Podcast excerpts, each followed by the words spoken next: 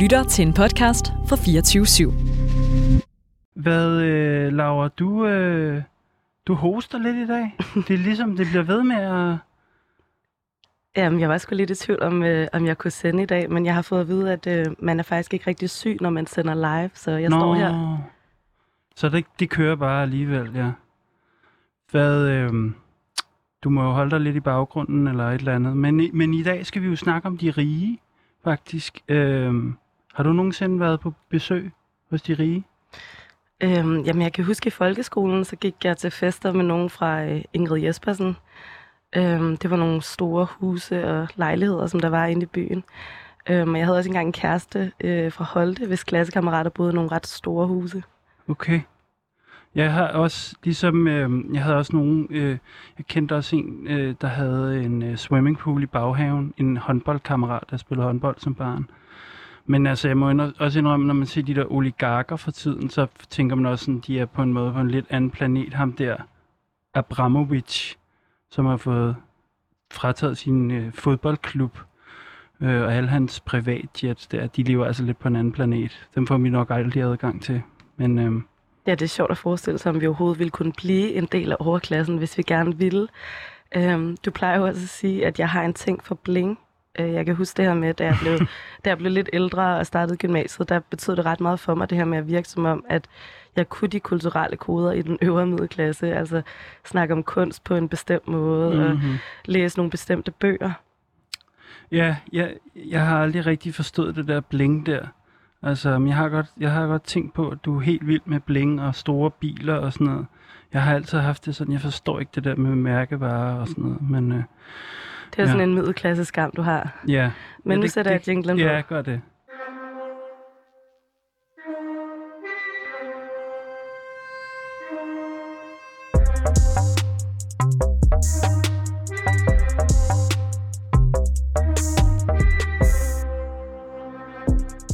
Mit navn er Eskil Halberg, og jeg kalder mig selv for kommunist. Jeg længes efter et andet samfund, hvor vi kan være frie i fællesskab. Jeg hedder Laura Henna Blankholm, og jeg er lidt skeptisk over at kalde mig selv for kommunist. Men jeg tror på, at forandringer skal skabes nedefra. Vi er begge vokset op i den neoliberale kapitalisme som den eneste virkelighed. Men vi lever også i en tid med krise og voksende global ulighed overalt, hvor vi kigger hen. Derfor må vi lave det hele om, og derfor må vi arbejde for en revolution. Sammen med eksperter, aktivister, kunstnere og kammerater har vi sat os for at genformulere en kommunisme for det 21. århundrede. En kommunisme med klassekamp, klimakamp og kamp mod racisme. Men hvad betyder revolution egentlig? Hvad kan vi se med fra historien, og hvad skal vi efterlade? I programmet jagter vi det mod og begær, som ulmer over alt. Vi skal finde ud af, hvad der skal rives ned, forløses og bygges op. Vi kommer til at tale om, hvordan et nyt samfund skal se ud, og hvilke strategier vi skal bruge for at nå derhen. Med andre ord skal vi hver tirsdag mødes i et værksted for revolutionen. Vi har kun vores lænker at miste, men en verden at vinde. Velkommen til Revolutionen, en verden at vinde. I dag skal vi tale om politiske modstandere. Så vi skal finde ud af, hvem er revolutionens fjender. Øhm, og jeg har altid lært øh, det her med, at man ikke skal tale om sine politiske modstandere som, som personer, men mere som strukturer. Og ja, dels fordi, at jeg, at, at, øh, jeg ligesom har lært, at så moraliserer man sine politiske modstandere, men man, øh, man, man taler om dem som nogle onde mennesker eller et eller andet, og man individualiserer også politik. For eksempel det her med, at det er jo ikke sådan, at Mette Frederiksen for eksempel bare kan øh, skalte og valte, og at hendes valg ligesom bare bliver politik. Hun har jo ligesom også underlagt nogle strukturer, ikke mindst økonomien, som hun jo ikke selv er herre over. Øh, men sådan, så for nogle år siden, så læste jeg det her rigtig gode slogan, alle idioter har en adresse. Og det synes jeg, vi skal prøve at forfølge lidt i dag, øh, på en måde. Øh, øh, ja, så det her med, at øh, rigtige mennesker, altså, hvad hedder de, de rige, øh, er jo også nogen, der bestemmer, og, og er rigtige mennesker i magtpositioner. Ja, og på venstrefløjen, der har vi haft mange begreber til at forklare det, som vi i dagens program kalder for revolutionens fjender. Altså, nogen kalder det for overklassen, andre kalder det for de rige, eller kapitalisterne, øhm, eller eliten, the 1%. Øhm, og jeg tænker, at dagens gæst må hjælpe os med at få sat nogle ord på det, som der kan gøre det lidt mere præcist. Ja, det kommer vi til øh, om lidt. Øhm, fordi øh, jeg synes jo, at øh, jeg er sådan lidt... Jeg, jeg er bange for, at vi, at vi kommer til at misforstå, hvordan øh, vi ligesom taler om vores politiske modstandere, hvis vi ligesom øh, bare taler om dem som enkeltpersoner. Men det kan være, at vi kommer videre i det. Altså for eksempel, altså, det er jo ikke sådan, at, at det nye samfunds bane bare åbnet, hvis vi afsætter Lego-familien for eksempel. Øhm. Og jeg, jeg tænker også det her med, at det kan være lidt vigtigt strategisk, at du kan i talesæt over for andre politisk ligesindede, hvem det er, du kæmper imod. Og det er nogle konkrete mennesker, som der er inter- interesseret i at bevare den her position, som de har med, med rigdom og magt. Mm-hmm. Og derfor skal vi vide, hvem overklassen er, og hvad deres interesse er. Så på en måde så handler det jo også om at undersøge, hvad er det for en klasse, som man er i konflikt med. Mm-hmm. Ja, og, og det her med konflikt er faktisk, øh, tænker jeg, er meget vigtigt øh, for mig, og også for det her program, den her, fordi jeg tænker, at den her kommunisme, som vi ligesom er på jagt efter i det her program, øh, på mange måder er øh, handler om konflikter. Så det her med, at, at øh, samfundet grundlæggende øh, forandres gennem, gennem øh, konflikter og slåskampe med vores politiske modstandere. Så hvis man er kommunist, så er man altid i konflikt? Det ja. lyder lidt hårdt. ja, så er man aldrig fri, og man går og skændes med alle. Nej, sådan er det selvfølgelig ikke. Altså, jeg tænker jo også, at øh, for eksempel vores samfund er jo trods alt forholdsvis stabilt, ikke? og det, det kan jo have forskellige årsager, men man, man kan tænke, e-, en af måderne et stabilt samfund kan, kan se ud på, handler jo, kunne jo være, at folk var undertrykt. Det er jo for eksempel det, man ser i Rusland for tiden. Ikke? Det, kunne, det er jo en måde at holde stabilitet på. Ikke? Men jeg tænker, at i vores, vores samfund her, handler det i høj grad også om, at der er indgået nogle politiske kompromiser. Men det betyder jo ikke, at kampene er forbi. Der er stadigvæk øh, kampe om magten og ressourcerne. Øh, og det tænker jeg er en af de rigtig vigtige ting at forstå. Og, og øh, for at komme det lidt nærmere, hvad det er, vi skal i dag, så, så øh, er det jo vigtigt for enhver politisk forandring, hvis man vil lave en organisation, et parti eller en forening og skabe politisk forandring gennem det, at prøve at forstå, hvilken klasse man handler eller gerne vil handle sammen med, og prøve at forstå, hvordan den klasse er sammensat. Det kalder man klassekomposition på en måde. Ikke? Det vil sige, at en klasse kan bestå af offentlige eller private ansatte, for eksempel. Det kan være kvinder og mænd, det kan være hvide og ikke hvide. Så der er alle mulige forskellige øh, styrker og svagheder i klassen. Øh, øh, det, vi det her program for eksempel kalder for proletariatet. Ikke? Og den øvelse skal vi på en måde gøre omvendt i dag. I dag skal vi prøve at forstå vores politiske modstandere og den klasse, de tilhører.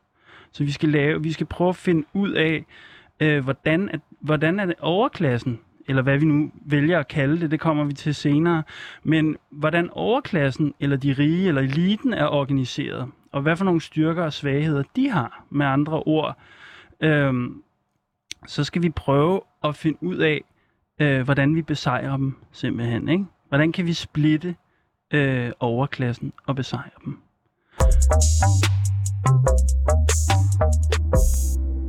Det var godt at komme rigtig, rigtig i gang efter alt det her teknisk uheld. Øhm, og nu vil jeg gerne byde, vid- byde velkommen til dagens gæst, som, som er ekspert i mange af de her sager, som vi allerede lidt har prøvet at introducere, nemlig øh, dig, Christoph Ellersgaard, lektor ved CBS, og du er jo rent faktisk eliteforsker. Velkommen til. Tusind tak. Øhm, og og øh, det er jo sådan, at vi er jo på jagt efter en ny kommunisme her. Så hvordan har du det med det? Kan jeg lukke dig, kan jeg lukke dig til at være kommunist? Hvordan har du det med det begreb? Jeg tror egentlig aldrig, jeg har kaldt mig selv kommunist. Øhm, jeg tror, hvis du, hvis du spørger mig, så vil jeg tror jeg sige, at jeg var en art demokratisk øh, socialist. Ja. Øhm, men jeg tror egentlig grundlæggende, at, øh, at, øh, at det, jeg, jeg synes er spændende, både ved, ved, ved kommunisme og, og demokratisk socialisme, det er jo ligesom, at man åbner op for ejerforholdene for de øh, vigtigste ting i samfundet, produktionsmidlerne, Mm-hmm. at, at det er nogen, vi også skal forstå og debattere, hvis vi skal forstå fordelingen af magt i samfundet. Aha. Så på en eller anden måde, så, så tror jeg, at man kan sige, at jeg er kommunist på den måde, at, øh, at som forsker er man, synes jeg i hvert fald også på en eller anden måde tvunget til at tænke i alternativer Aha. til, til det bestående. Udmærket. Så på den måde tænker jeg, at, at der vil jeg også godt bruge hvad man siger, redskaber fra den Ja. kommunistiske eller socialistiske værktøjskasse ja, til At, s- at forstå, jamen, behøver det nødvendigvis være sådan, Aha. vi har store virksomheder, som er ejet af aktionærer. Det er den eneste måde, vi kan organisere tingene på. Øhm, Så vi har måske allerede lidt en allieret her ind ude fra, ude, øh, fra CBS. Det er ikke så tosset. Nej, Om ikke er- andet har du noget viden, som revolutionen i hvert fald kan øh, benytte sig af, og det er jo det, der er dejligt ved universitetet. Den viden, der bliver produceret der, den skal jo være tilgængelig for alle. Også samfundsomvæltning. på den måde, som forsker, efterlever vi jo et øh, kommunistisk vidensideal. Det kan om, man at vi sige. stiller vores viden til rådighed ja. for alle. Udmærket. Jamen, det er godt, vi er allerede kommet et stykke her. Øhm, men jeg kunne godt tænke, du er jo sociolog, og det er jeg faktisk også selv, sådan, øh, i hvert fald en slags sociolog. Men, men, øh, men det her med, jeg synes, det er spændende, det her med, øh, hvorfor du, øh, hvorfor du forsker i de rige. Sociologer er jo sådan nogle, der altid plejer at snakke om de fattige og de udsatte, og øh, hvordan kan det ligesom være, at din interesse øh, er faldet på øh, eliten?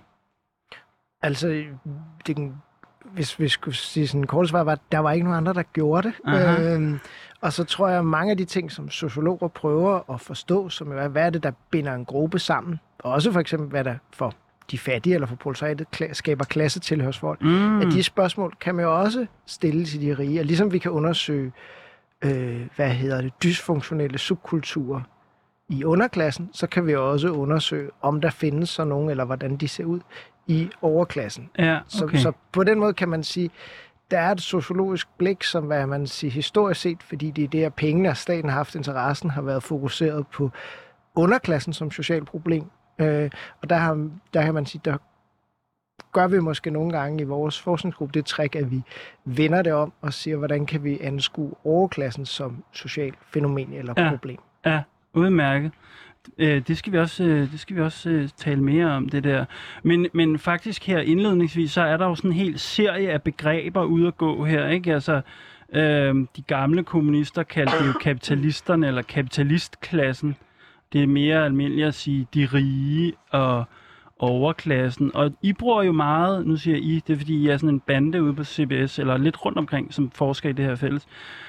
Men I bruger det her elitebegreb. Altså, kan du sige lidt om, hvad kan de der forskellige begreber i forhold til hinanden? Hvorfor har I valgt det der elitebegreb? Grunden til, at vi taler om eliter, og nogle gange mere specifikt om magteliter, det er jo fordi, det er fordi, at her der taler vi om sådan en, det er et sociologisk fænomen, det vil sige, at vi kigger på en social gruppe, som på en eller anden måde politisk organiserer sig omkring magten. Øh, så det eliten har til fælles, det er ikke nødvendigvis en klasseforstand, en bestemt markedsposition eller ejerskab over produktionsmidler, men det er, at de, om man så må sige, er med i, vi kunne kalde det sådan magtens arbejdsdeling, at de bidrager til det.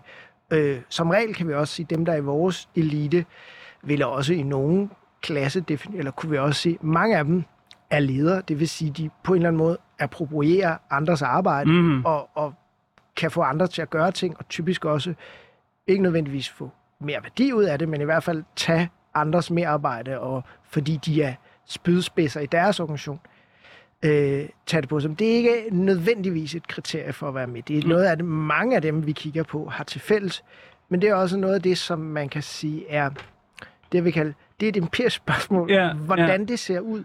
Øhm, Så hvad er det ligesom, altså hvad er forskellen på eliter og kapitalistklassen?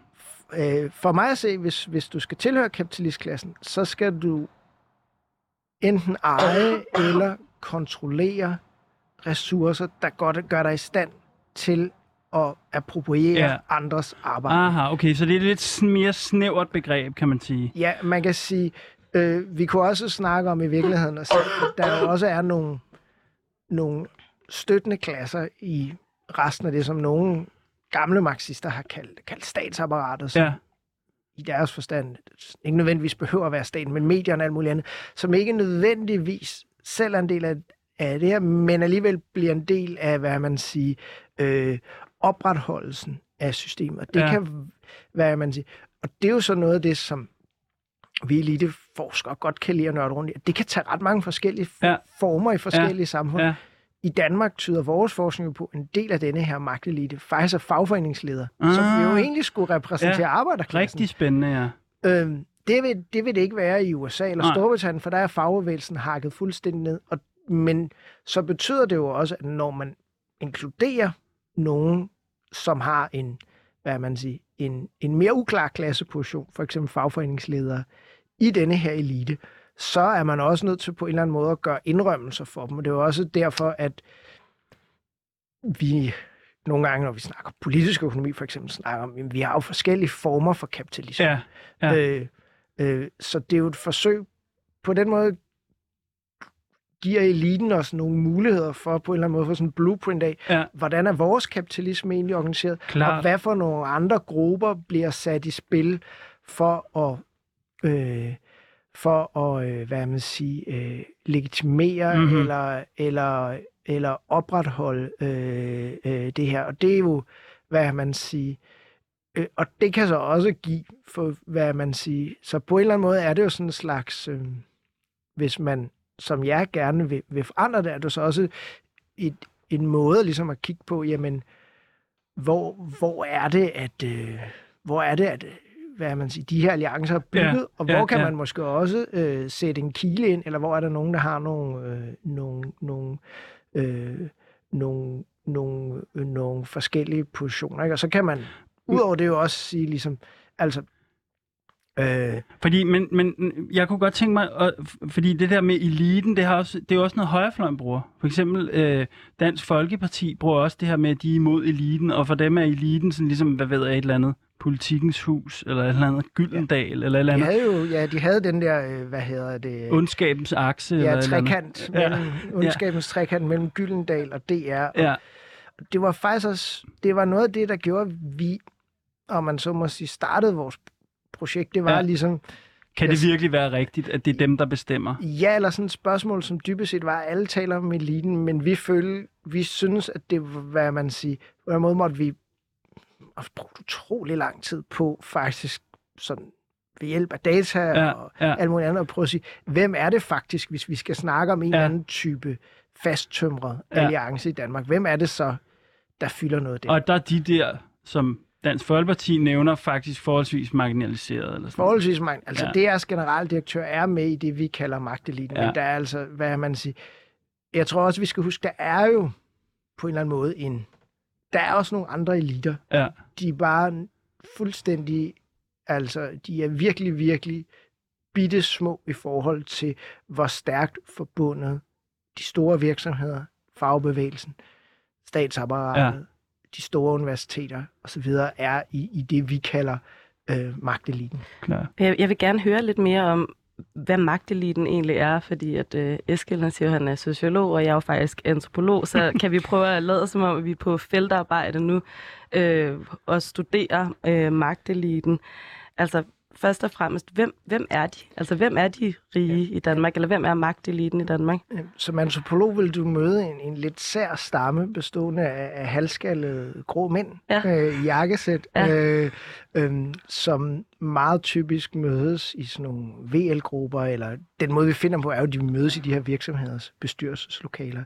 Øh, øh, de, når de ikke er der, så tager de hjem og, og bor primært op i Nordsjælland. Ikke? Mm. Øhm, men, men det, der måske også er kendetegnet for dem, det er, at der er jo ret få af dem, der i Okay, virkeligheden er ejere, altså store virksomheder. hvad er snakker vi om?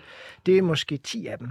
Fordi det, der ligesom er en del af det her magtelite, det er de rigtig store virksomheder. Mange af dem er fondsejet, for eksempel. Så det er direktører, så det er også for ret, i ret vid udstrækning folk, der er ansatte.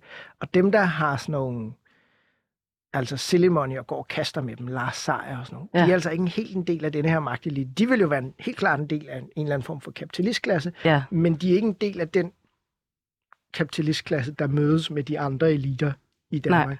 Øh, så, så, så man skal også forestille sig, det er nogle mænd, der i meget vid udstrækning har gjort karriere i, leje, i sådan store byråkratiske organisationer. Ja.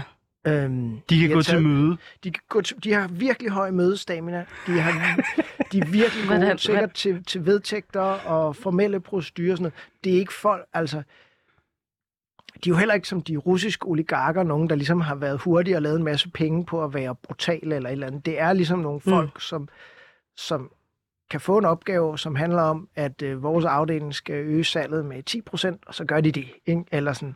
Men, men det, det, det er jo basically, og for dem af dem, der er statsansatte, så er de stort set alle sammen for eksempel været igennem Finansministeriet. ikke? Det er folk, der er skolet i at Mm-hmm. tænke, det, det er CBS'ere, det er økonomer, det er jurister. Og du siger, at de bor i Nordsjælland, og så øh, der tager de tilbage til, når de har været på arbejde inde i den her store virksomhed, hvor de arbejder. Hvordan ser deres hverdag ellers ud?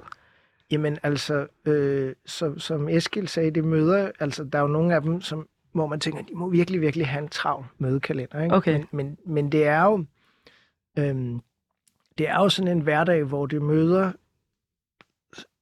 givetvis nærmest back-to-back hele vejen, og Ja. også en del af dem aftenen. Jeg har også interviewet en del af dem, hvor man, jeg spurgte ligesom, men er der ikke nogen gange, hvor man bare ikke har lyst til, man bare har lyst til at sidde derhjemme se Netflix, eller hvad man Mm. nu gør.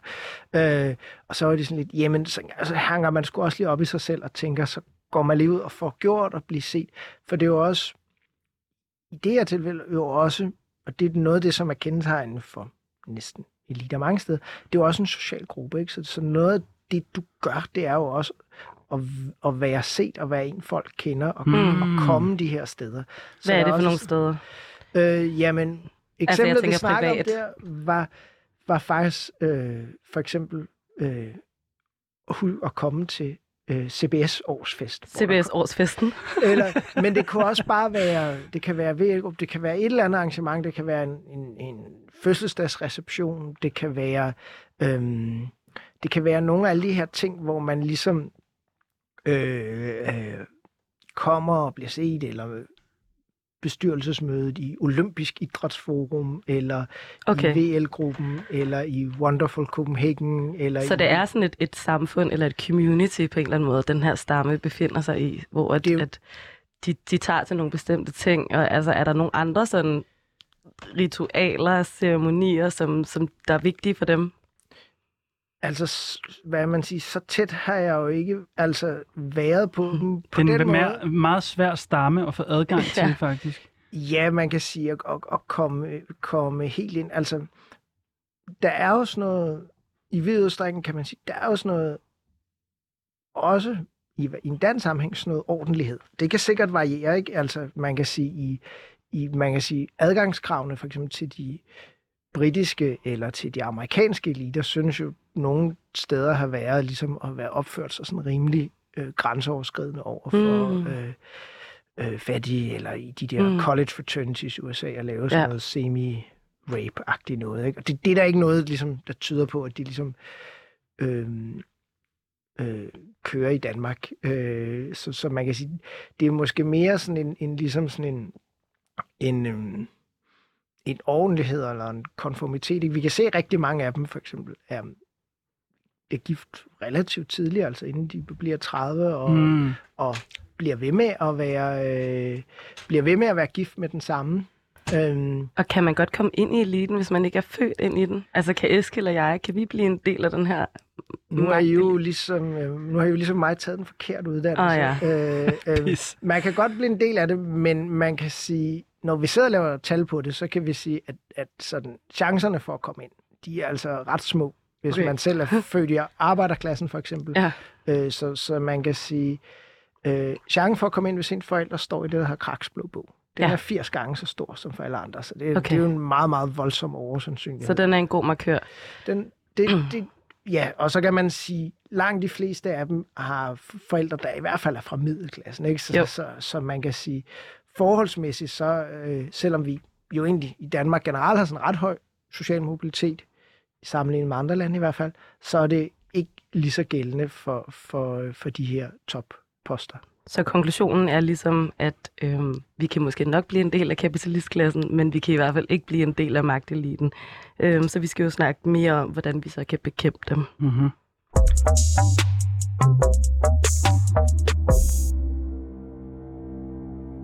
Nu er vi kommet til det øh, i programmet, som øh, handler om, at vi introducerer en person fra historien, eller et forbillede. Men i dag, der har vi bedt dig, Christoph, om at fortælle os om en person fra overklassen, som vi måske kan bygge alliancer med, fordi det skal vi nemlig bruge, når vi taler strategi senere. Og jeg tænkte på, har du, har du fundet nogen, som du vil præsentere? Jamen, jeg, jeg tænkte i virkeligheden, at jeg havde to. Øh, det er det problem, når man spørger, spørger en forsker, så får vi jo altid. Nej, du må kun vælge en. Jeg må kun vælge en. Men den første, jeg tænkte på, det, det var Connie Hedegaard, som er jo trådt ind i de her netværk og sidder i en række virksomhedsbestyrelser, men som jo omvendt, det kan man sige, de er måske mere ikke nødvendigvis, hvis man ønsker at opbygge et kommunistisk samfund, i hvert fald hvis man ønsker på en eller anden måde, hvad man siger, at håndtere det klimaproblem, man mm-hmm. står i øjeblikket, så tror jeg, hun er en af dem, der for det første har erkendt ligesom, at, at der er dele af den nuværende måde, vi producerer på, som ikke kan lade sig gøre mere, øh, og som omvendt er så velrenommeret i de her kredse, at man vil lytte til hende. Øh, øh, så, så på en eller anden måde, og, og det synes jeg jo også er interessant, at der er nogen øh, som hende og Anders Eldrup for eksempel, som på en eller anden måde har været i det her game så længe, at, at de har et, et stærkt navn, og omvendt også på klimaområdet har flyttet sig relativt meget, og i hvert fald også, hvad man siger, jo ligger væsentligt mere progressivt øh, end øh, den mm. socialdemokratiske regering gør på klimaområdet. Det er måske heller ikke så svært. Men, øh, øh, men, øh, men der ligger de dog et stykke. Altså, men det, den anden ting, jeg havde tænkt over, det var jo ligesom, at, at nogle gange ser vi jo i hvert fald, at når virksomhedsejere skal sende deres virksomhed videre i næste generation, I ved, ligesom i tv-serien Succession, man skal sende det videre, mm. så er der jo et element i, at de har børn, og så har de deres virksomhed, men måske er deres virksomhed i virkeligheden deres mest, deres vigtigste barn. Øh, øh, og, øhm, og der har været nogle af dem, blandt andet på et tidspunkt Ben Linak, som ejer, øh, øh, nej, Ben Jensen, som ejer Linak, som laver sådan en hævesænkebord, som havde talt om, at han faktisk ville lave en fond, som var delvist i hvert fald styret hans medarbejdere, som skulle bære virksomheden videre. Okay. Så for nogle af dem, så kan man sige, det kommer jo læren på, hvad for en slags socialisme eller kommunisme man gerne vil have, om vi synes, vi stadig skal have de her store virksomheder. Men, men i teorien tror jeg for nogle af dem ikke, det nødvendigvis er sådan, at deres værdier nødvendigvis skal gives videre til deres børn. De, I denne her model er der sikkert også lavet andet, som sikrer, at, øh, at, øh, at at der ryger noget kapital ud til, de, den, til familien, sådan, så, så man ikke behøver at bekymre sig om, om øh, husleje, øh, nogle af efterkommernes manglede. Ja, ja. Men, men vi skal også huske, at nogle af de her virksomheder, nogle af de her meget rige, bare danskere, formuer kan jo tælles i 10 milliarder. Du, så du kan jo godt sætte en milliard af til din familie, og i virkeligheden give det meste af det øh, videre. Så det kan... handler ligesom også om, hvad, hvad skal vi bruge den her alliance til en vis forstand? Ja. Øh, der er nogen, der har penge, og der er nogen, der har politisk kapital. Connie Hedegaard virker som en, hun, hvis vi skal rykke på klimaområdet, så skal vi allieres med hende, fordi hun ligesom er en, andre lytter til. Ja, og øh, og men hun er jo ikke nødvendigvis rig, eller sådan. Nej, og, vi, og, nej, og den anden kan man sige, hvis vi gerne vil overtage øh, produktionsmidlerne, ja. så er der jo i virkeligheden nogle af dem, som er, øh, hvor at, at virksomhederne har fået lov til at leve ved sig selv. Og hvis vi kigger på de store danske virksomheder, så er der jo nogle af dem, familierne stadig kontrollerer. Langt de fleste af dem er jo faktisk fondsejet også. Øh, I Mærsk er det godt nok familien, der kontrollerer fonden. Men Novo, det er en fond, som mm-hmm. i virkeligheden, det er jo sådan en slags kapitalisme, eller uden ejere. Vi kigger på Carlsberg, det er jo faktisk øh, fem forskere, der sidder og bestemmer over Carlsberg i form af Carlsbergfondet, som blev udpeget mm. af, af videnskabernes selskab. Så på den måde er, er, er nogle af de store virksomheder, er der i virkeligheden,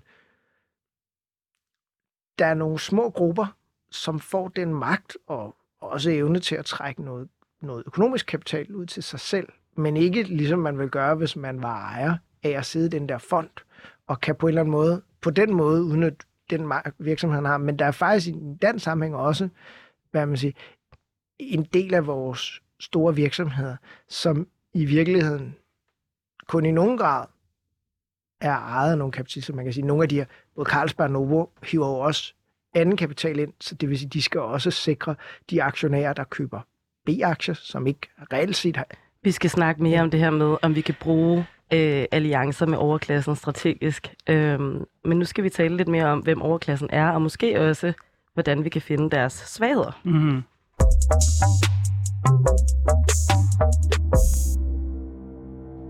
Ja, fordi vi skal jo vi, vi er jo på vi, vi er jo på jagt efter øh, revolutionens fjender her. Vi vil gerne forstå dem i dag. Øhm, øh, så vi på en eller anden måde kan splitte dem ad. Og, øh, og det er jo faktisk en lang tradition inden for den kommunistiske sådan, bevægelse og litteratur, det her med at forstå sine politiske modstandere. For eksempel er der en ret lang passage i Marx og Engels kommunistiske manifest, som faktisk handler om at forstå sine modstandere og øh, det her, jeg nævnte i starten, det her med klassekomposition. Altså, hvad, hvordan er forskellige klasser øh, placeret i produktionen, for eksempel. Så det er, en, det er en kommunistisk øvelse, vi er i gang med i dag. Øhm, øh, og øh, Christoph, du nævner allerede lidt her, øh, øh, og det ved jeg, at du har nævnt før også, at, at øh, den danske elite faktisk på mange måder er ret godt organiseret, hvis man tænker på den som en klasse. Altså de på en måde, de holder orden, så at sige, på hinanden, og er ofte ret gode til at tale med én stemme, eller i hvert fald få stemmer. Ja. Hvordan kan det være, at de faktisk er ret godt organiseret, overklassen eller eliten i Danmark? Ja, altså i virkeligheden, øh, hvad hedder det, så, så, øh, så handler det jo om, at man øh, taler sammen. Det, det er jo det, de her netværk, viser, man jo faktisk er forbundet til hinanden. Man, man sidder i, i VL-grupper, i virksomhedsbestyrelse, og ikke nødvendigvis, man sidder jo ikke og lægger en politisk linje, men man tilpasser sig hinanden, og man finder også ud af, hvad for nogle holdninger, der er for utræret eller et eller andet. Så dem, der er forbundet her, er på en eller anden måde, sådan, jo ikke 100% enige, men bliver på en eller anden måde socialiseret ind i en eller anden form for, for, for fælles linje. Lidt ligesom hvis man gik til møde i fagforeningen eller et eller andet andet. Ja, så, ja. så på den måde så opstår der altså ikke nødvendigvis en klassebevidsthed, men i hvert fald en stærk evne til klassehandlen ah. i, i, at man har denne her øh, organisering. Så den bliver jo, hvis vi skal bruge Marx og Engels ja, termer, ja. Øh, til en klasse for sig selv. Ja, lige præcis. Som på en eller anden måde ser et fælles projekt. Det, man definerer sig jo ikke nødvendigvis som klasse, men man definerer, når jeg er ude ved at interviewe de her elitfolk, har man defineret et ret klart projekt for, for Danmark. Og det handler for eksempel også om, apropos det med højrefløjen, at man er bange for populisme og yderfløje, og man, man har ligesom hele det her sådan roughly konkurrencestatskonsensus om, hvor er det Danmark skal bevæge sig hen, som går på tværs af de her fagforeningsfolk, topøkonomer, virksomhedsledere. Kan du nævne en, en person, som ligesom, øh, som ligesom ikke er en del af det her selskab, men som, som, som for lægmænd tænker, den person burde være en del af det selskab, fordi personen ligesom falder uden for den der konsensus. Der, der kunne vi jo tage sådan en som Lars Seier Christensen. Ja, hvad er det, han gør helt forkert? Øh... Altså, han kører for meget sit eget show. Ja. Øhm, og det gør han jo, du kan også tage sådan en som Asko Mund eller et eller andet, men, men det han jo gør for eksempel, det er jo så med Liberal Alliance, eller, eller at han ikke forstår, at grundlæggende så har de store virksomheder i Danmark en, egentlig et rigtig fint samarbejde med fagbevægelsen. I del af, hvad man siger, hele vores vækstmodel er jo øh, basically at levere, altså være en eksportdrevet økonomi, der sælger reservedel til den tyske bilindustri. og det kræver, at vi har nogle super veluddannede medarbejdere, som møder op på arbejde til tiden og kan tænke selv. Og, og det er faglærte medarbejdere super gode til.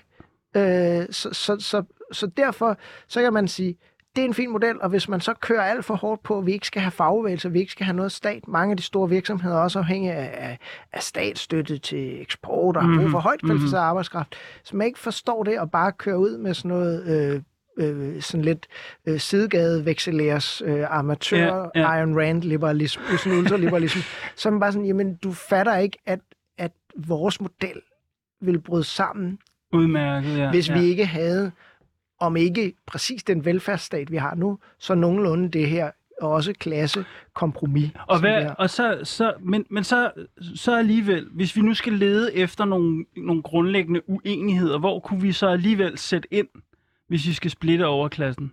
Hvad, kunne du finde nogle, nogle, nogle steder, hvor vi kunne sætte en kile ind, eller prøve at ligesom, få dem til at bekrige hinanden? Altså for det første er der jo klima, synes jeg. Fordi at der er helt klart nogle af de store virksomheder, Øh, øh, Vestas, Velux, øh, Danfoss, nogle af dem, der ligesom leverer klimaløsninger, de er jo totalt på, vi skal være grøn forgangsland, vi skal jo virkelig som land vise, at man godt kan, øh, øh, man godt kan gennemføre den grønne omstilling, fordi det er jo i virkeligheden deres business case til alle de andre lande. Mm-hmm. Og så har du på den anden side Aalborg Portland og Ja. øh, dem nede på Lolland, der skal have en masse gas og Ja. sådan noget. Ikke? Som, øh, øh, og der har du en eller anden form for kile, fordi det er meget svært for dem til at bygge bordet. Og vi ser rent konkret for eksempel, men det Vestas, der har skiftet simpelthen fra dansk industri til dansk erhverv, skiftet Okay, interesseorganisation. simpelthen. Det skal vi holde fast i til senere, det her. Ja, så- Spændende, spændende. Vi Så- kommer, vi kommer tilbage, men tiden løber, Christa, så vi, vi, må, vi må ile videre, fordi at øh, inden, inden, øh, inden øh, øh, hvad hedder det, vi taler videre med Christoph, så har vi jo også et fast element, hvor vi prøver at finde et par nyheder ude i verden, eller inden i verden, øh, som kan skabe lidt inspiration og måske tage temperaturen på det ulmende oprør.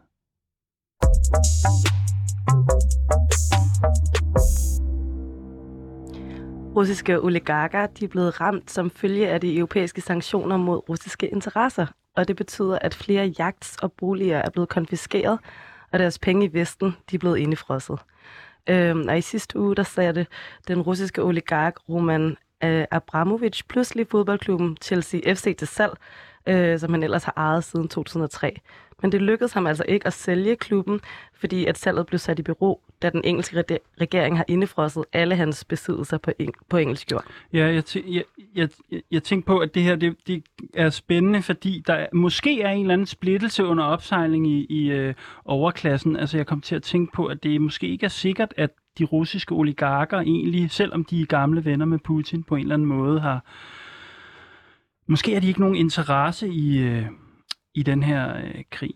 Øhm, men øh, ja, der, så der, der er på en eller anden måde en sprække her, måske. Men øh, det bliver i hvert fald spændende at følge. Havde du øh, flere nyheder, eller?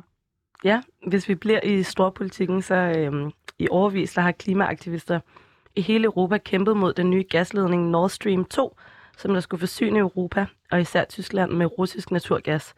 Øhm, og der har været diskussioner blandt klimaaktivister om, hvorvidt man må benytte sig af sabotage for at komme den her gasinfrastruktur, øh, som Nord Stream 2 er til livs. Og øhm, den russiske invasion i Ukraine, det har jo vist, at Europa er meget afhængig af den russiske gasproduktion. Putin tjener milliarder hver eneste dag på at sælge russisk gas til Europa. Og den tyske regering har pludselig droppet projektet med gasledningen, som der faktisk stod færdig og var klar til brug.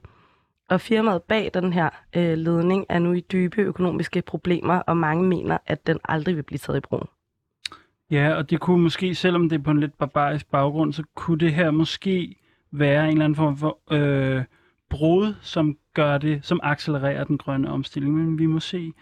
Øhm, jeg ved ikke, måske er det mig, der prøver at finde nogle små sprækker af håb i en ellers rimelig... Øh, ja, fuck, hvor sker der mange sindssyge ti- ting for tiden. Men vi må jo lige lede efter det gode indimellem. Men øhm, ja, du havde en rigtig spændende sidste Ja. nyhed også, Laura.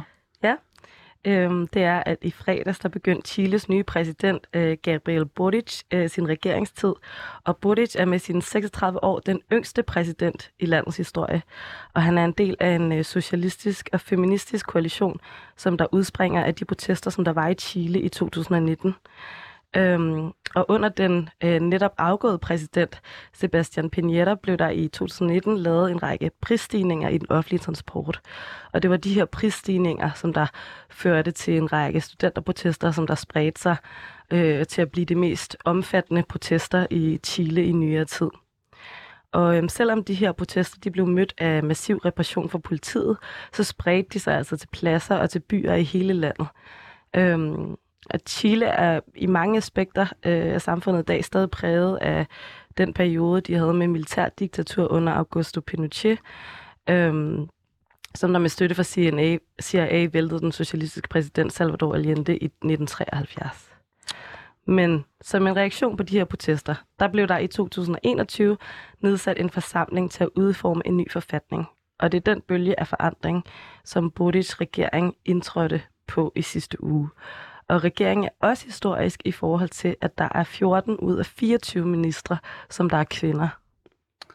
Ja, det bliver spændende at se, om den her nye øh, Borics regering ligesom kan øh, hvad hedder det, faktisk øh, mediere den her sociale bevægelse, eller få den her øh, sociale bevægelses krav igennem i øh, igennem staten, eller om der, hvad der nogle gange sker jo, opstår en ny elite, en politisk elite, øh, på en eller anden måde. Det bliver spændende at følge med i og om de kan indfri deres valgløfter Ja. om forbedring af Ja. uddannelse, omsorgssektor og oprindelige folks rettigheder. Og, og ved sin sejrstale i efteråret, der sagde Boric, øh, hvis Chile var neoliberalismens vugge, hvis det, ville det også være dens grav. Jamen, Øh, og det er jo med den, den selvtillid øh, og de ord, der var det alt, hvad vi havde valgt at fremhæve af begivenheder og nyheder i den her uge.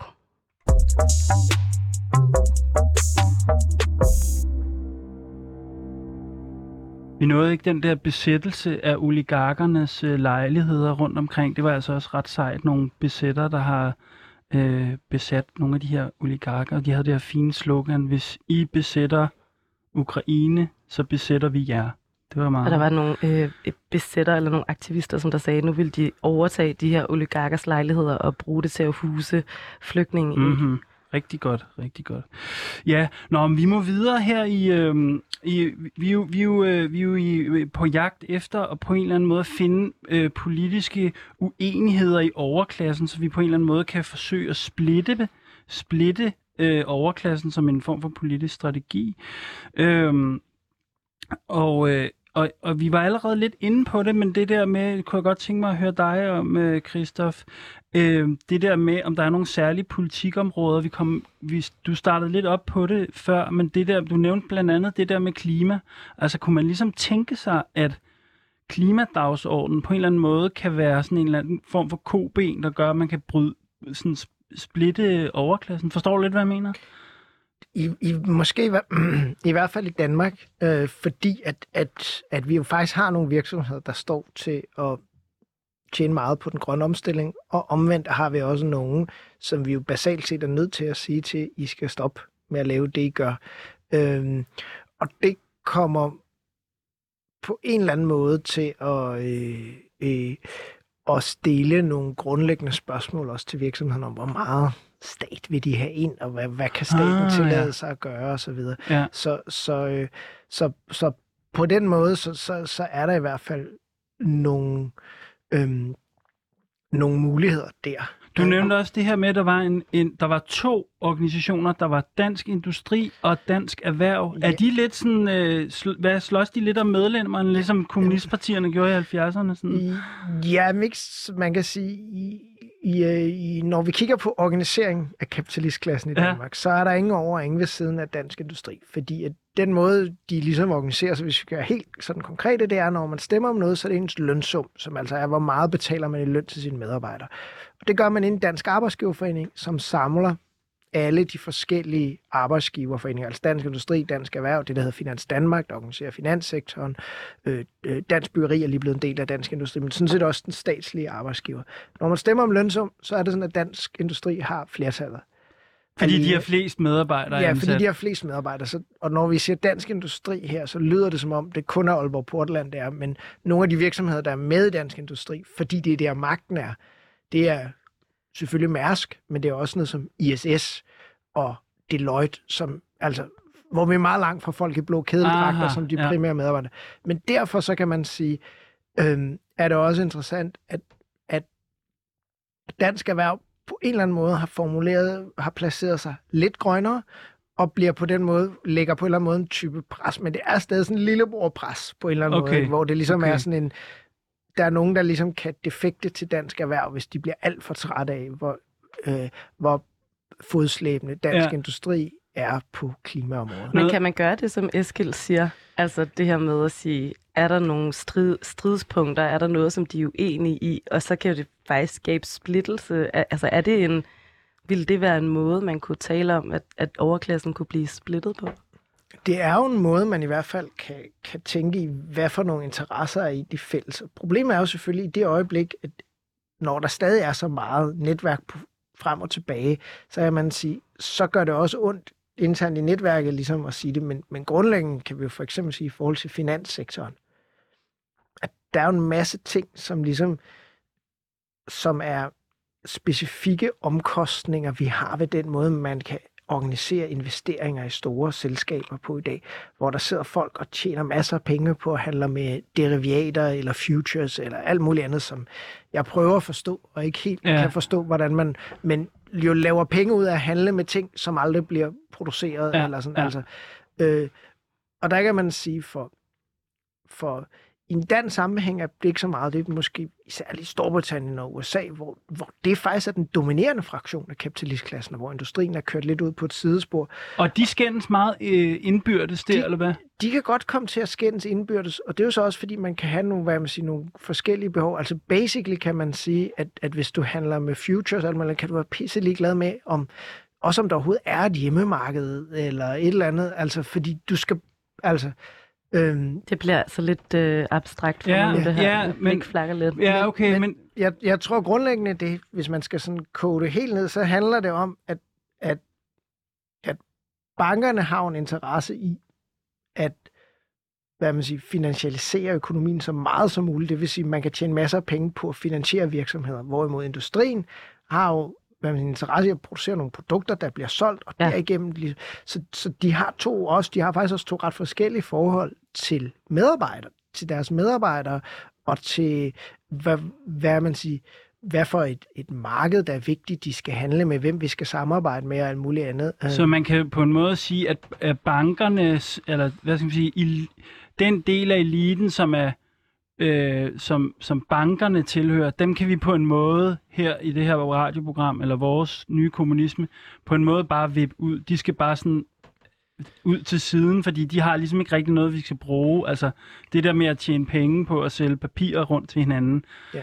Hvorimod mod industrien, som faktisk producerer ting, som i hver, vi i hvert fald nogle gange har brug for, øh, st- er, står måske et lidt andet sted. Eller, kan du følge mig? Sådan, hvis Jamen, vi det- skulle det prøve at tænke strategisk her med nogle alliancer også måske. Det kan man jo sige, ikke? Altså i det øjeblik, at øh, programmet er slut og revolutionen er gennemført, så kan man sige, så er vi jo stadig interesseret i, jeg er i hvert fald, at der bliver produceret nogle øl ude på Carlsberg. Ja, Men hvad man siger, alle bankernes hovedkontor, princippet, det er jo, det er jo hvad man siger, det er jo, Marx vil kalde det falske omkostninger ved kapitalismen, bank, hele bankvæsenet. Så det kan vi bare indrette til øh, fede lejligheder eller ungdomsboliger, Ja. eller hvad vi vil, fordi Ja. der, altså, der er ikke noget i sig selv formål ved at have en masse folk, der er, der, altså, der er gode til at organisere cirkulationen af kapital, Nej, fordi nej. vi har ikke brug for den. nej, præcis. Så det kan man i hvert fald, dem, der er i hvert fald nogen, man kan stryge der. Ikke? De er ikke vores alliancepartner. Dem kan Bankerne vi- skal vi ikke bruge. Nej, dem, de, ud, til, ud til side med dem. Udmærket. Øhm, og vi nævn, du nævnte også det der med den grønne om, omstilling. Meget, meget, meget spændende. Øhm, no, noget andet, jeg tænkte på, og det er måske lidt, måske er det sådan lidt, øh, hvad hedder det, baglæns eller tilbageskuende, men jeg kom også til at tænke på det her spørgsmål omkring adgang til arbejdskraft. Altså fordi der er jo i den politiske konsensus inde på Christiansborg har været den her 25 år lange konsensus om, omkring flygtninge og indvandrere er et stort problem for Danmark.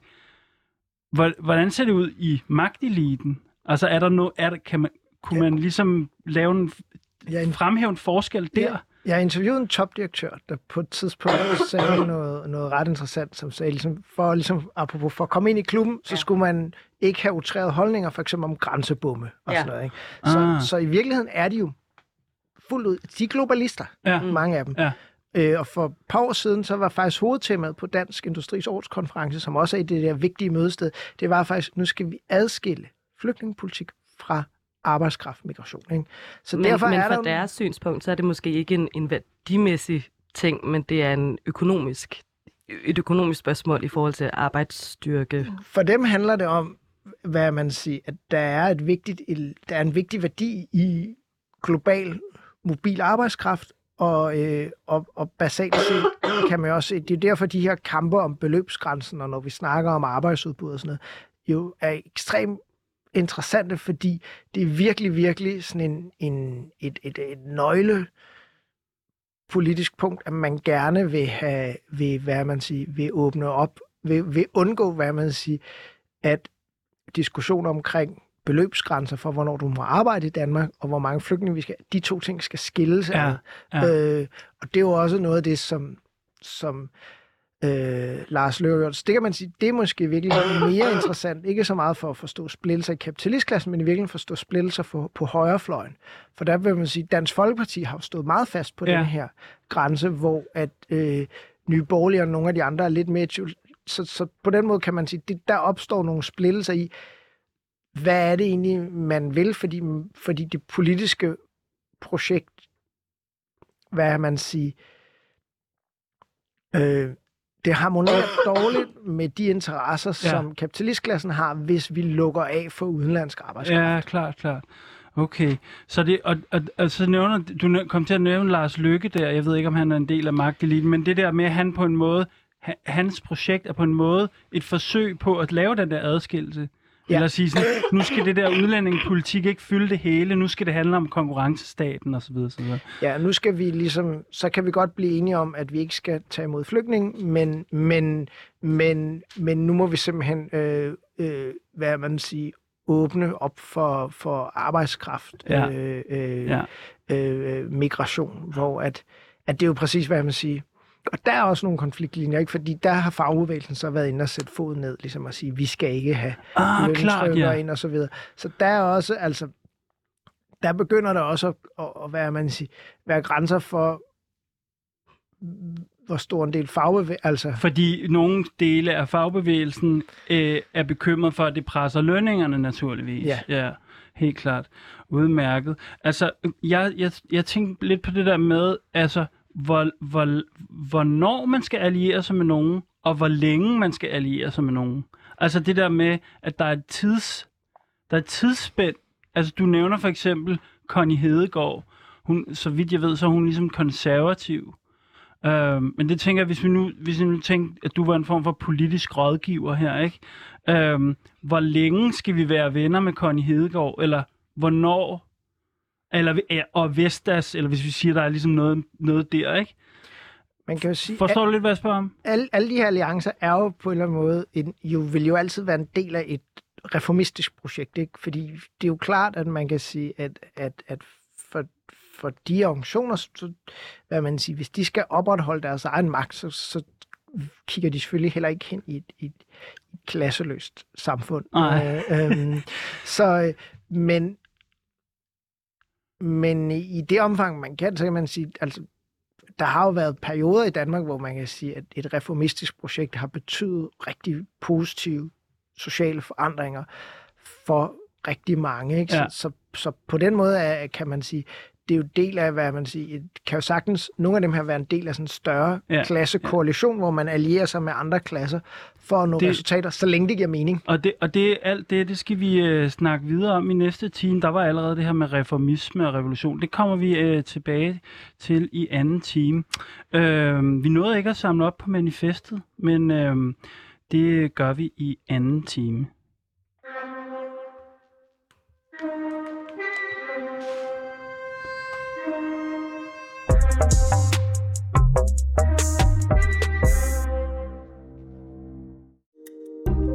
Kære lytter, du har lyttet til et program fra 24 /7. Du kan finde meget mere modig, nysgerrig og magtkritisk taleradio på 24 7 appen Hent den i App Store og Google Play.